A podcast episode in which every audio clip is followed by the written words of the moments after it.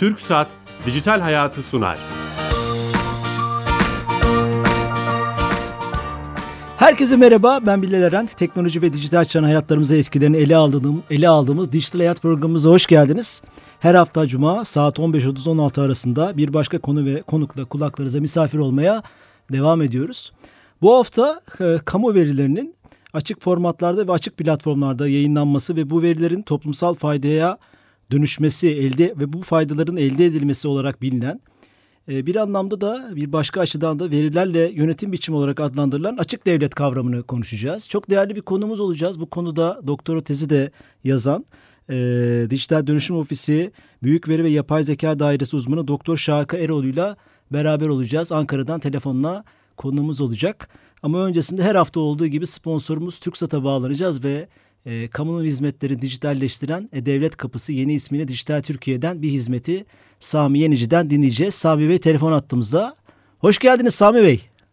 Hoş bulduk. İyi yayınlar Bilal Bey. Sağ olun. Bu hafta hangi hizmeti ve servisi bize anlatacaksınız? Evet, bu hafta dinleyicilerimize henüz dün açtığımız bir hizmetten bahsedelim. Harika, süper. Sosyal Güvenlik Kurumu borçlarının yapılandırılması hizmeti. Bu hizmeti kullanarak yapılandırma kapsamında olan SGK borçlarınızı yapılandırabilir ve yapılandırmış olan borçlarınıza ait güncel ödeme planını indirebilirsiniz. 30 Ağustos 2020 tarihinden önce tahakkuk edip ödenmemiş 7256 sayılı kanun kapsamında alınan borçları yapılandırmak mümkün. Hizmeti kullanmak için Devlet Kapısı'nın adresi olan Türkiye.gov.tr adresinden Sosyal Güvenlik Kurumu sayfasına erişmek ve hizmete ulaşmak mümkün. Ayrıca her hafta hatırlatıyoruz dinleyicilerimize. Sahte devlet kapısı sosyal medya hesaplarından uzak durmaları konusunda tekrar uyaralım. Facebook ve Instagram'da e-devlet kapısı, Twitter'da e-kapı hesaplarıyla güvenli ve doğru bilgiye ulaşabilirsiniz. Çok yakın bir zamanda mecliste kabul edildi bu teklif ve siz hemen bunu entegre ettiniz sistemimize, bu yapılandırmaya ilgili. Ellerinize sağlık, emeklerinize sağlık.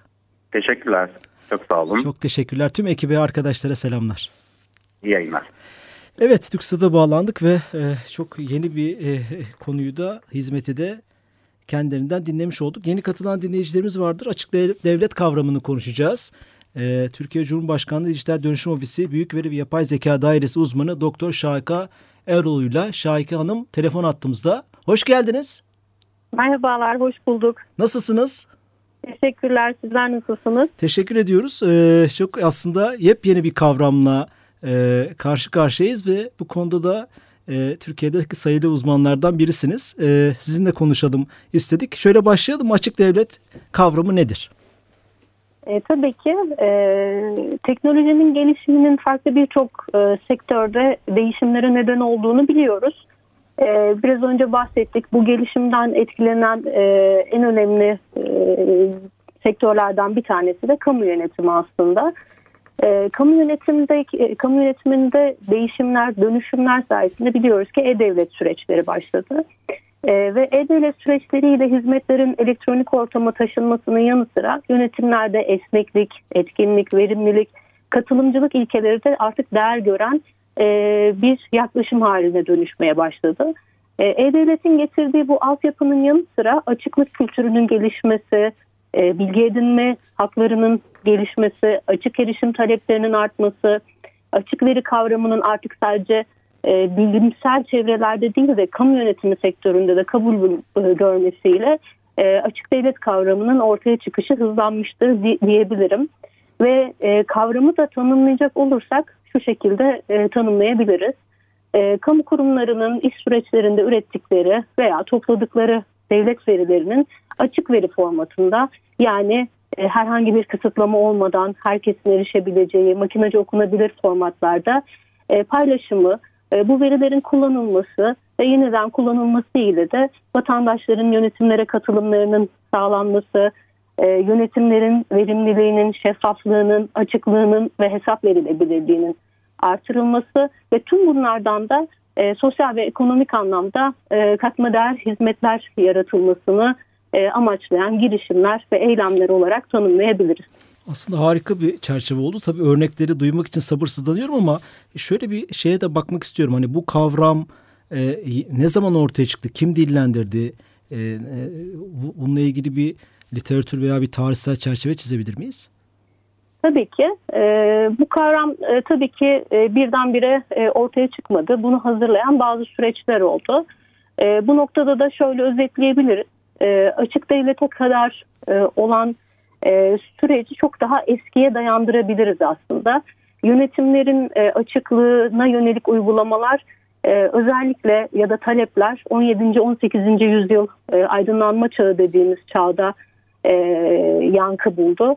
O dönemde düşünce özgürlüğü, ifade özgürlüğü, basın özgürlüğü, bilgi edinme hakları gibi haklar geliştikçe sonrasında da bilgi edinme kanunları ortaya çıktı aslında. Ve bu bilgi edinme kanunları da bu hareketin en temel gerekçesi oldu aslında. Sonrasında da günümüze doğru geldiğimizde teknolojik gelişimlerin veri üretimine etkisi, veri paylaşım olanaklarını artırması, verinin artık bir değer olarak görülmesi ve bu denli önem kazandığı bir ortamda da kapasite ve çeşitlilik açısından bakıldığında toplumların en büyük veri üreticisi olarak bildiğimiz devlet kurumlarının verileri üzerine çalışmalar yapılmaya başlandı. Ekonomik değeri üzerine özellikle çalışmalar yapılmaya başlandı. Daha sonrasında dediğim gibi açık veri hareketleri, bir yandan da açık veri taleplerinin artmasıyla birlikte de açık devlet hareketleri ortaya çıktı ve artık günümüze yaklaştığımızda bugün bahsettiğimiz modern anlamda açık devletin temeli atılmış oldu tüm bu gelişmelerde. Sonrasında da kavram, modern anlamda açık devlet dediğimiz kavram ilk defa 2009 yılında Amerika Birleşik Devletleri'nde o dönemki Başkan Obama'nın politik vaatleri çerçevesinde şekillendi aslında. Başkan Obama'nın o dönem yönetimin yayınladığı açık devlet direktifinde de ilk defa kavram açık bir şekilde tanımlandı. Sonrasında da bugün açık devlet uygulamasının da somut örneği olan açık devlet portallerinin de ilki olan Data.gov projesi başladı. Ve daha sonrasında da aslında ülkeler benzer uygulamaları yapmaya başladılar. İlk başlangıcını bu şekilde çerçeveleyebiliriz. Modern anlamda open data olarak. Peki bunu bir seçim vaadi olarak daha seçimleri kazanmadan önce mi seçim beyannamesine koydu, vaat etti, yoksa iktidara geldikten, başkan seçildikten sonra mı?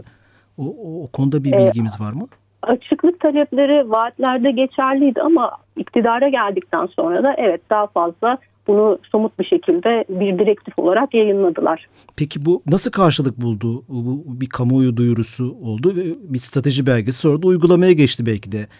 Evet. Karşılık anlamında ülke içinde örnek vaka olarak nasıl bir karşılık buldu?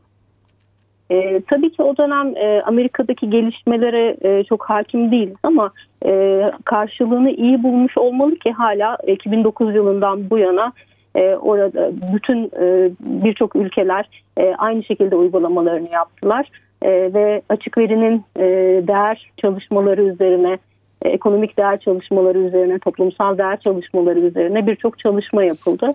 Ve ülkelerde bir tek Amerika'da değil, farklı birçok ülkede bu uygulamalar devam ettiğine göre karşılık bulduğunu da söyleyebiliriz. Peki bu hemen uygulamaya Data.gov.tr olarak mı, bir portal olarak mı yansıdı uygulama anlamında? Data.gov, evet. Data.gov. Orada evet. Bütün kamunun verileri, peki bu yayınlanmaya başladı. Aslında şu sorumla da bağlayabiliriz belki. Yani bunun kırmızı çizgileri veya şartları neler? Hani hangi veriler yayınlanmaya başladı veya yayınlanmalı bu open açık devlet kavramı çerçevesinde? Bu aslında oldukça önemli bir soru. Burada belirtmek isterim ki açık devlet verisi dediğimiz kavram devletin tüm verilerini içermiyor. Burada mevcut kanunlarda belirtilen kısıtları barındırıyor yine. Örneğin bu tanım yapılırken, açık devlet verisi tanımı yapılırken de bu verinin içerisinde kişisel veri, ulusal sır, ticari sırların bu tanıma girmediğini söylüyoruz. Yani diğer kanunlar tarafından yönetilen gizlilik, güvenlik ve ayrıcalıklı sınırlamalar varsa bu tanımın içerisinde ya da bu portallerin içerisinde yer alamamaktadır. Yani bu portallerde yayınlanacak verilerin anonimleştirilmiş, gizlilik sınırlarına girmeyen veriler olması gerekir. Bu veriler yayınlandığında herhangi bir kuruma, herhangi bir bireye zarar vermeyecek veriler olması gerekir. Bu açık devlet verisinin ve açık devlet uygulamalarının kırmızı çizgisidir diyebilirim. Bu noktada da özellikle risk yönetimi değerlendirmelerinin yapılması, açık devlet verisi içeriklerinin doğru tanımlaması, iyi değerlendirilmesi de gerekmektedir. Aslında bu çizgiyi belirlemiş olduk. Örnekleri de soracağım ama belki ikinci bir riski de şu olabilir mi veya çerçevesi? Bunun mutlaka bir toplumsal faydaya, bir ekonomik değere dönmüş olması mı gerekir? Yani amaçlarından biri bu mudur? Herhangi bir bakanlığın veya kamu kurumunun verilerini yayınladığı zaman buradan bir fayda olması mı hedeflenir? Tabii ki genel olarak bir fayda elde edilmek amaçlanıyor ama açık devlet tanımında ya da çalışmalarında uluslararası yapılan bir sürü ölçümleme çalışması var. Orada küçük bir nüans vardır ve der ki açık devlet verisinin potansiyel değeri hesaplanması zordur. Yani biz bugün işte hava verisini yayınladığımızda sadece hava durumu öğrenmek için mi kullanılacak diye hesaplama yapabiliyoruz ama bu veriden elde edilebilecek diğer potansiyel değerleri bilmiyoruz. Dolayısıyla elbette bir amaç güdüyoruz, elbette bir fayda sağlamayı amaçlıyoruz ama tek bir amaca yönelik de bu veriler yayınlanmıyor. İlla bu verileri yayınladığımızda şu amaç ya da şu ekonomik değer elde edilecek diyemeyiz.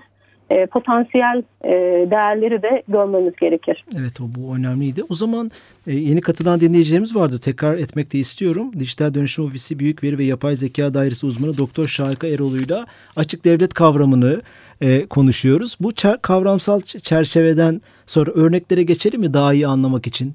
Mesela Obama'nın açıklamasından sonra hangi kamu kurumları ne gibi veya dünyada işte Avrupa Birliği'nde veya bu konuda çalışma yapan ülkelerde nasıl topluma değecek, faydasına olacak ne gibi neler yapıldı? Şöyle açık devlet verilerinin yayınlanması öncelikle toplumun kamu sektörünün bütün paydaşları açısından oldukça önemli ve katma değer sağlıyor. Bunu söylemek gerekir.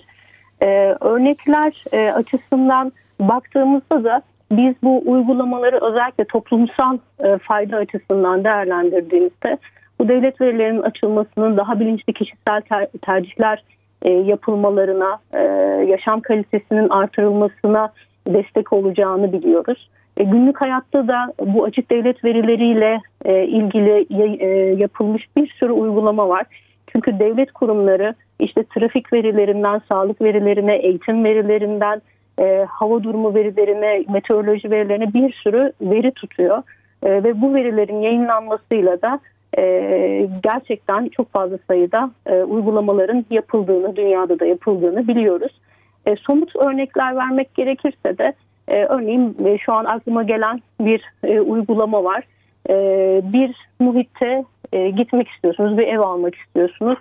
O uygulama size o muhitteki risk durumunu ölçebiliyor, suç oranlarını ve diğer risk durumlarını size bildirebiliyor ve alacağınız ya da yaşamak istediğiniz muhite dair size bir bilgi sunabiliyor. Yine burada bir kullanıcı etkileşimi de söz konusu. O bölgedeki yaşayan kullanıcılar da bu uygulama sayesinde o etrafı değerlendirip puanlayabiliyorlar. Başka bir uygulamada mesela hastanın konumuna yakın bir kalp masajı konusunda eğitimli kişiler, ilk yardım alabileceği kişiler işaretleniyor. Bu sayede de kalp krizlerine çok daha erken müdahalelerin yapıldığı gözlenmiş ve tabii ki yaşam süresine katkı sağladığı gösterilmiştir. Bu uygulamaları çokça örnekleyebiliriz. Hayata dokunan uygulamaları çokça örnekleyebiliriz ama özellikle ülkesel sorunlar çerçevesinde de uygulamaların geliştirildiğini biliyoruz. Örneğin bir tane Afrika ülkesinde kısıtlı su kaynakları var. Bu kısıtlı su kaynakları ile ilgili bir platform oluşturuluyor. Su verileri yayınlanıyor. Kullanıcılarla, vatandaşlarla etkileşimli bir platform üzerinden yine su akmayan bölgeler vatandaşlar tarafından rapor ediliyor ve ona göre su ihtiyacına göre daha verimli su kullanılması sağlanılıyor. Benzer şekilde Norveç'te bir uygulama vardı. Biliyorsunuz balıkçılık çok önemli Norveç için. Balıkçılık verileri, bunun yanı sıra işte su verileri, hava verileri, değer ölçümleri vesaire, bütün bunlar paylaşılıyor. Ve bunun sonucunda da oluşturulan uygulamalar sayesinde balıkçılığın son dönemlerde çok daha etkin ve verimli bir şekilde yapıldığı söyleniyor. Dediğim gibi bu örnekleri çokça da artırabiliriz. O birinci örnekler verdiğiniz bir ev satın alacağınız zaman mahalledeki suç oranını görme. Tabii burada bu veriler anonimleştiriliyor değil mi? Yani tabii herhalde ki, bu işin kırmızı çizgisi bu. Yani genel olarak siz isim veya şahısları değil, suç yoğunluk haritasını mı görüyorsunuz? Örneğin? Orada evet, yoğunluk haritası ve suç oranlarını aslında riskli bölge gibi düşünebilirsiniz. Hani burada yayınlanan anonimleştirilmiş suç verileri var. Şu A bölgesinde çok fazla işte gasp işlenmiş, gasp olayı yapılmış gibi görebiliyorsunuz. Tabii ki orada bireysel, kişisel veriler söz konusu değil. Ama fikir edinmek açısından da, bir yoğunluğu, riski ölçebilmek açısından da örnekler söylenebiliyor. Ve aynı şekilde de dediğim gibi kullanıcılar da, orada oturanlar da aynı zamanda size o bölgeyi değerlendirerek, yorumlar yaparak bir fikir edinmenizi o platform üzerinden sağlayabiliyorlar. Peki burada hemen provokatif bir soru geliyor aklıma. Yani o zaman o suç yoğunluğunun fazla olduğu mahallede kimse oturmak istemez. Yani burada bir konflikt veya burada bir problem çıkmıyor mu? Bu nasıl aşılabilir o halde? Yani bunun sanki dezavantajlı bir yönü de varmış gibi. Aslında bu açıdan düşünürseniz belki toplumsal anlamda bireysel denetimlere de neden olabilir. Yani orada işte suç oranları yüksek ama orada oturulduğunda ya da işte bunların ortaya çıktığını bildiğimizde bireysel bir denetim mekanizması da söz konusu olabilir. Ben de şu an farklı açılardan bakıldığı zaman tabii bir kavramı eksisiyle artısıyla herhalde insanoğlu sonuçta deneyimleyerek tecrübe ediyor. Aslında belki açık devlet bir veriyle yönetim biçimi olarak anlıyorum ben. Bir ülke bunu kabul etmese bile veya bu yönetim biçimine geçmese bile yer aldığı veya vatandaşına sunduğu hizmetlerle bundan örnekler taşıyor belki de. Örneğin ülkemizde işte trafik verileriyle uygulamalar var. Biz trafik yoğunluğunu görebiliyoruz veya barajlardaki su yoğunluğunu görebiliyoruz. Hani ülkemizden örnek verecek olursak, yoksa bunun örnekleri aslında hayatımıza dokunuyor. Doğru mu düşünüyorum? Elbette. Zaten aslında bunu bir yönetim biçimi olarak da düşünmemek gerekir. Benim fikrimce bir yönetim biçiminden ziyade özellikle kamu yönetiminin 90'lı yılların sonundan itibaren teknolojiyle yoğrulması ve bunun sonucunda dediğim gibi açıklık hareketleriyle bir dönüşüm olarak adetmek daha uygun olur diye düşünüyorum. Bir felsefe yani gibi bu, aslında. Evet, bir felsefe, bir dönüşüm, buna uygun hareketler. Hatta kamu yönetiminde son 30 yıldır çok popüler hale gelmiş yönetişim kavramı var biliyorsunuz. Yönetişim kavramı artık yönetim kavramı yerine bile kullanılıyor. Yönetişim kavramında özellikle toplum ve devlet ilişkilerinde karşılıklı etkileşime dayalı bir yönetim tarzı söz konusu. Ve ilkeleri var: açıklık, şeffaflık, hesap verilebilirlik.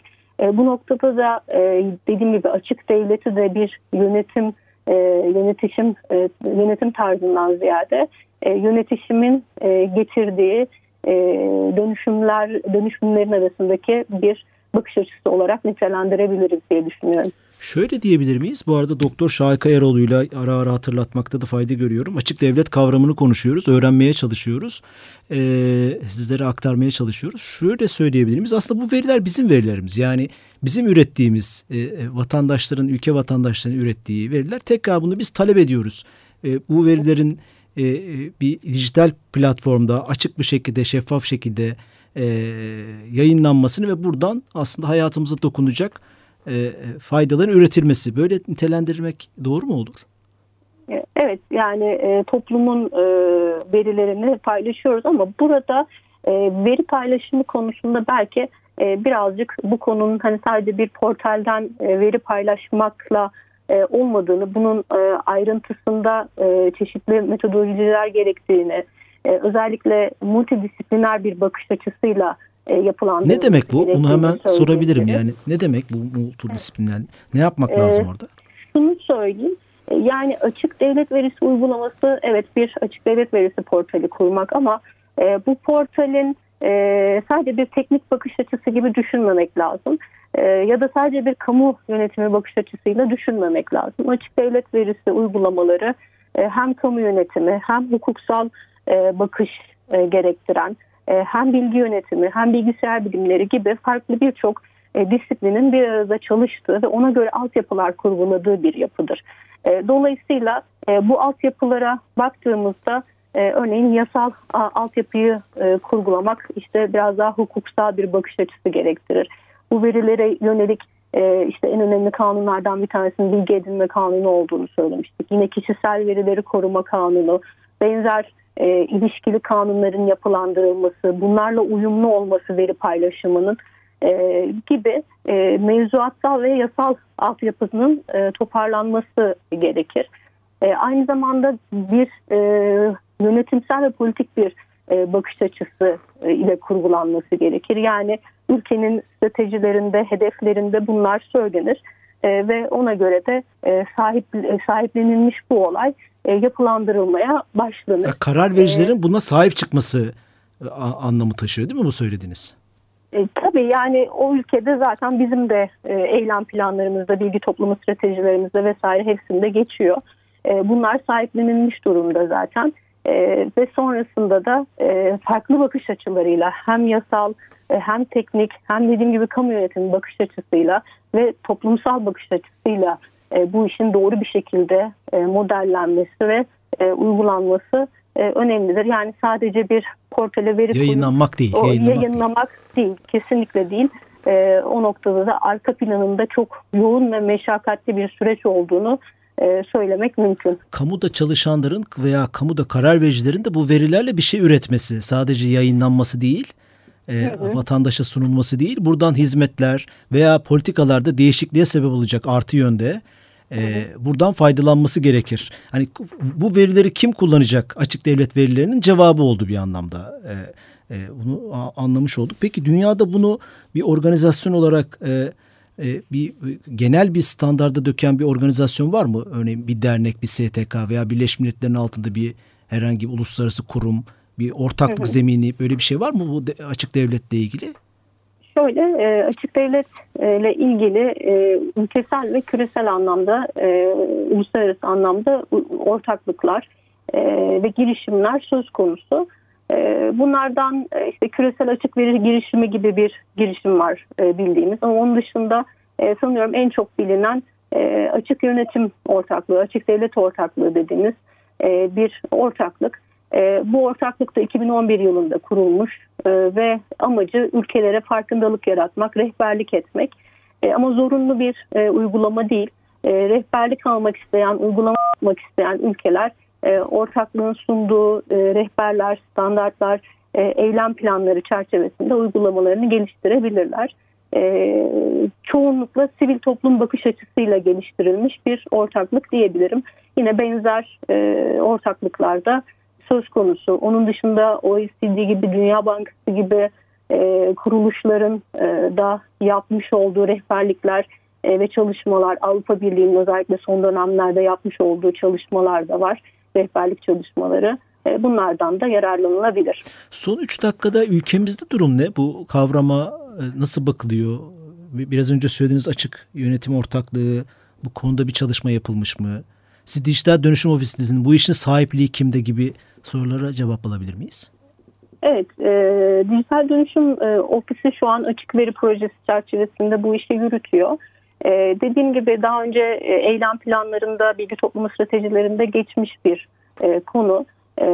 Çalışmaları yapılmış bir konu. Şu anda da yine aynı şekilde hem teknolojik yapısı, teknolojik altyapısı, hem yasal altyapısı, organizasyonel altyapısına yönelik çalışmalar ofiste yürütülüyor.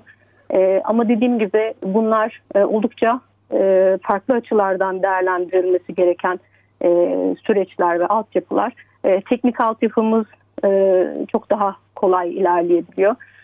Diğer altyapıları da kurgulama için çalışmalarımız devam ediyor. Hukuki altyapı var değil mi? Bunun bir yasal mevzuat çerçevesi de olması lazım. Bilgi edinme kanunu bu çerçevede değerlendirilebilir mi? Açık devlet. Tabii temel kanun zaten bilgi edinme kanunu ama genel olarak biz zaten 2002-2003 yıllarında bilgi edinme kanununa, 2 yıllarından beri bilgi edinme kanununa sahibiz. Ve bu kanun çerçevesinde de işlemlerimizi yürütüyoruz. Temel kanunumuz mevcut. Zaman zaman bunlarda bazen değişiklikler yapılabiliyor. Özellikle mesela teknolojik ortamlarla içermediği konuların içermesine yönelik güncellemeler yapılabiliyor. Ülkelerde de böyledir. Yoksa kanun yeniden yapılandırılır. Varsa da benzer güncellemeler düşünülebilir. Bunlar üzerine de çalışmalar devam ediyor. Şunu da anlıyorum o zaman. Türkiye'nin bu felsefeye sahiplik edecek, liderlik edecek kurumu Dijital Dönüşüm Ofisi. Yani sizin bulunduğunuz kurum. Evet. Anladığım kadarıyla. Hem teknoloji yönünün de ağır basması nedeniyle anladığım kadarıyla böyle oluyor. Dünyada peki bu işin liderliği Amerika'da mı? Şu anda bir liderlik söz konusu diyemeyiz aslında. Evet, ilk uygulama Amerika'dır. Bu işin ilk yapıldığı yer, çıktığı yer Amerika'dır. Sonrasında İngiltere, diğer ülkelerde yapıldığını biliyoruz. Özel bir liderlik konumları yok. Dediğim gibi ülkeler kendi bireysel kararları çerçevesinde bu işi yürütüyorlar ya da belirli ortaklıklara üye olarak işlemlerini yürütüyorlar. Liderlikten en iyi örnekler diyelim. İyi örnek diyebiliriz. En iyi, çünkü 2009 yılından beri takdir edersiniz ki devam eden bir süreç. Hatta ilk zamanlarda çok az bir veri setiyle yayınlanan bir platform olduğunu biliyoruz. Zamanla da neredeyse 11 yıllık bir süreçte de oldukça gelişim göstermiştir ve bu işi yapmak isteyen ülkeler için de iyi bir örnek olabilir. Hemen çok kısa 30 saniyede bu konuyu merak eden için nasıl kaynak bulabilir insanlar? Kitap, web sitesi, böyle bir şey var mı? Türkçe, İngilizce, son 30 saniye. Tabii ki bu konuyla ilgili oldukça fazla literatür var. Yabancı literatür. Türkçe literatürde de naçizane katkılar sağlamaya çalıştım. Kendi adıma da çalıştım.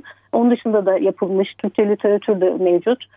Ama uluslararası kuruluşların yayınladığı raporlar, onun dışındaki akademik çalışmalar üzerinden hem açık devlet hem de açık devlet verisi olarak konu irdelenebilir. Evet, süremizin sonuna geldik. Çok teşekkürler Doktor Şahika Eroğlu. Bu konuyu konuştuk. Şeref verdiniz.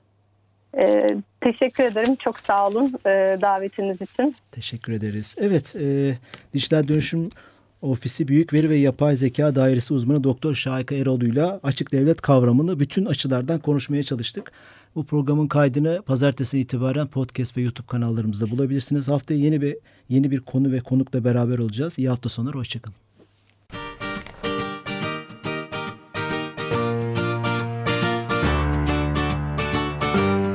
TürkSat Dijital Hayatı sundu.